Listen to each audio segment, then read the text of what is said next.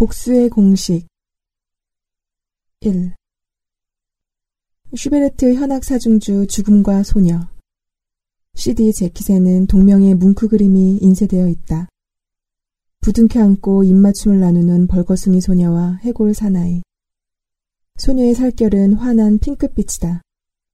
등과 어깨에 부드러운 곡선을 타고 붉은 머리채가 경류처럼 흐른다. 살포시 내리감은 눈꺼풀이 파르르 떨리는 것 같다. 풍만한 소녀에 비해 누렇게 변색된 해골 사나이는 안쓰러울 만치 갸냘파 보인다.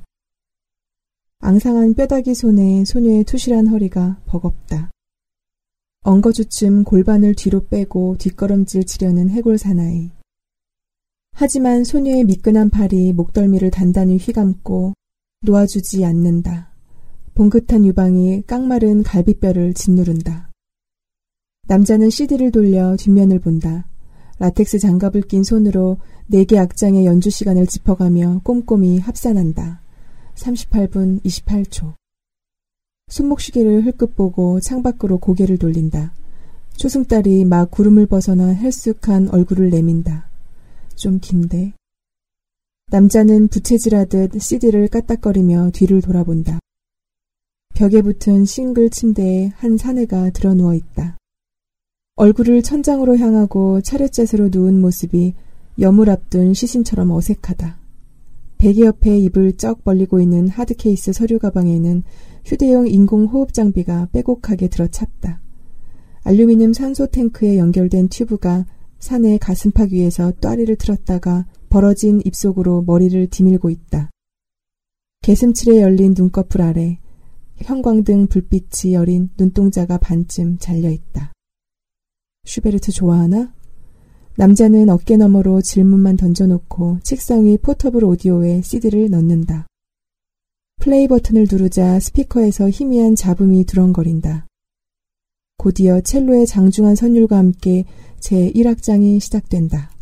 남자는 뒷짐을 지고 서서 현악기의 앙상블을 감상한다.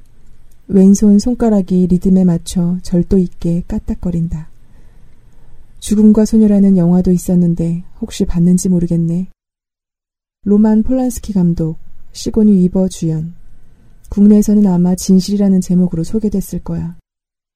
그렇게 바뀌면 관객이 더 많이 들 거라고 생각했나 보지? 도대체 머릿속에 뭐가 들었는지. 한심한 노릇이야. 죽음도 소녀도 어디 가고 고작 진실이라니. 남자가 침대로 다가가 누워있는 사내 옆에 털썩 앉는다. 사내의 몸이 잔파도를 넘는 뗏목처럼 출렁인다. 영화는 군부 독재를 막 벗어난 남미의 어느 나라가 배경이야.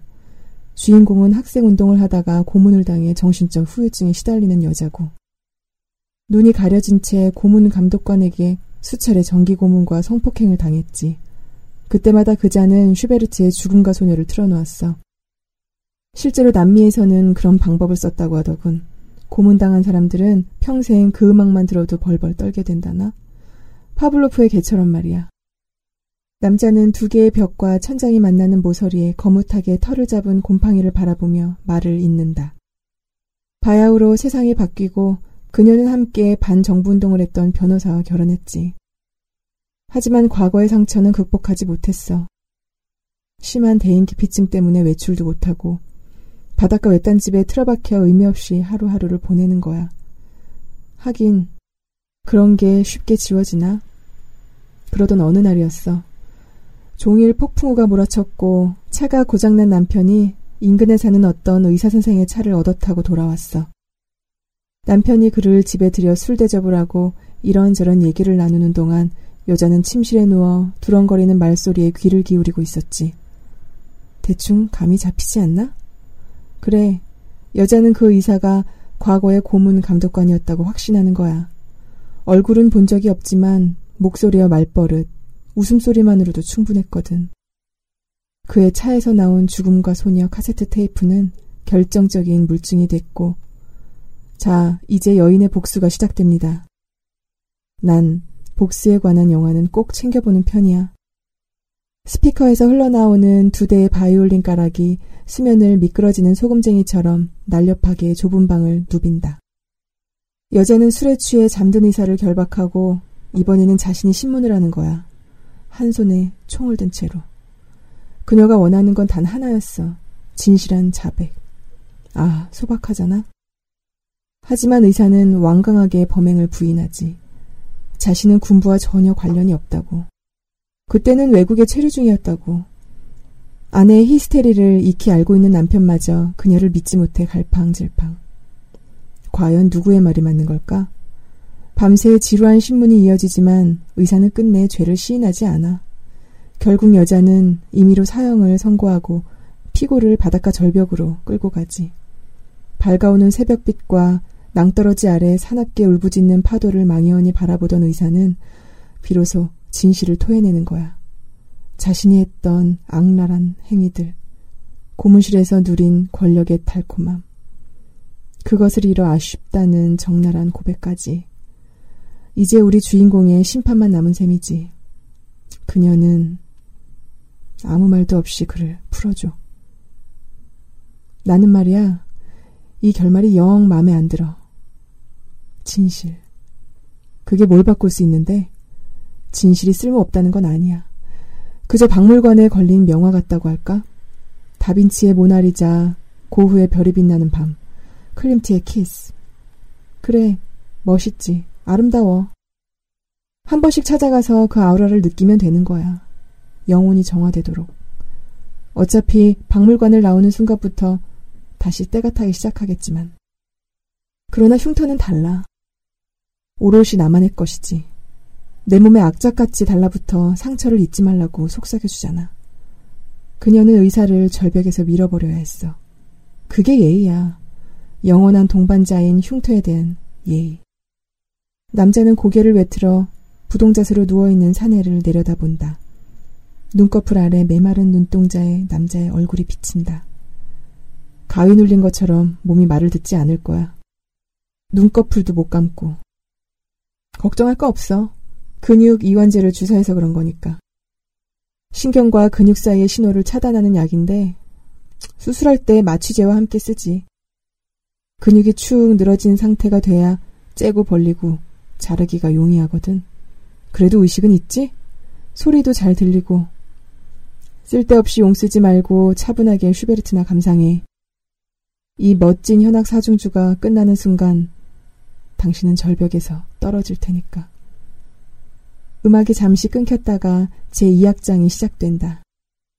레퀴엠처럼 을신연스런 음색이 바닥을 훑으며 밀려와 남자의 발목에 휘감긴다. 안단테 콘모토. 느리게, 그러나 활기차게. 26분 58초 남았군. 그동안 나에 대해 얘기해 줄게. 적어도 자신이 어떤 사람의 손에 죽는지는 알고 싶겠지. 안 그래? 그렇다고 자기 속에서 쓰듯이 어디서 태어나 어떻게 자랐고 하는 시시콜콜한 얘기로 소중한 시간을 빼앗을 생각은 없어. 남자가 왼쪽 셔츠에 소매를 걷고 팔뚝을 사내의 눈앞에 들이민다. 길게 찢어진 흉터가 팔뚝을 가로지르고 있다. 보이지? 이 흉터의 내력에 대해서만 말할 거야. 남자는 다시 셔츠 소매를 내리고 단추를 채운다. 열 살 때 첫 발작이 왔어.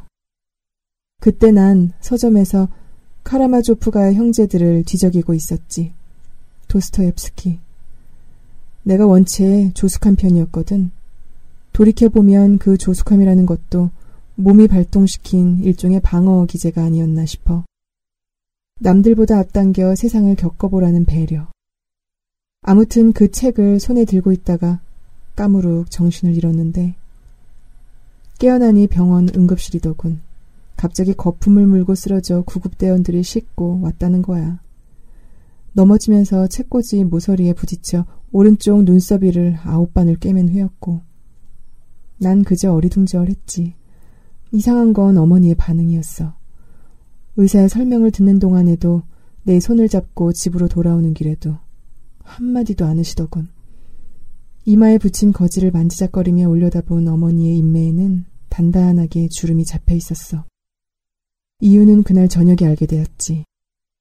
어머니는 우리 오누이를 앉혀놓고 아버지의 죽음에 대해 설명하셨어. 집에 혼자 계시다가 간질발작이 왔고 토사물에 기도가 막혀 질식사하셨다고. 우리가 알고 있던 연탄가스 때문이 아니라 우리는 고개만 주걱거렸지. 어차피 아버지가 없다는 사실은 달라지지 않았으니까. 하지만 어머니의 비장한 표정에 우리도 덩달아 숙연해질 수밖에 없었어. 이어진 응급처치 교육도 일사불란하게 진행되었지. 옆으로 눕혀 분비물이 입 밖으로 흘러나오게 해라. 주위에 위험한 물건은 재빨리 치워라. 옷에 단추나 벨트를 풀어 느슨하게 해라. 경련이 멎을 때까지는 옆에서 가만히 지켜보아라. 등등. 그리고 당신이 집을 비울 때는 꼭 내 곁에 붙어 있으라고 동생에게 단단히 다짐을 놓으시더군. 동생은 입만 삐죽거렸어. 어머니는 파출부 일 때문에 거의 매일 집을 비우셨거든. 사실 간질발작으로 죽는 경우는 흔치 않아. 하지만 어머니는 그 흔치 않은 경우 중 하나를 직접 겪으신 탓에 극도로 예민하셨지. 나를 볼 때마다 방에서 혼자 꺽꺽거리다 죽어간 남편이 그동안 짊어져야 했던 죄책감이 떠올랐을 거야. 그 무게는 고스란히 동생에게 전달되었고 한 번은 일을 일찍 마치고 돌아오셨다가 집에 나 혼자 있는 걸 보신 거야. 하필 그날 동생이 몰래 놀러 나갔거든. 그 애는 대나무 먼지떨이로 종아리가 온통 검푸르게 변하도록 매를 맞고 대문 밖으로 내쫓겼어. 쌀아기 눈이 날리는 초겨울인데 옷도 제대로 못 걸치고 방구석에 엎드려 지하 생활자의 수기를 잃는 내내 창문 너머에서 동생의 울부짖음이 들려왔지. 엄마, 잘못했어요. 엄마, 잘못했어요. 엄마. 여동생과 나는 한날 한시에 태어난 이란성 쌍둥이야. 하지만 우린 서로 달랐지. 많이 달랐어.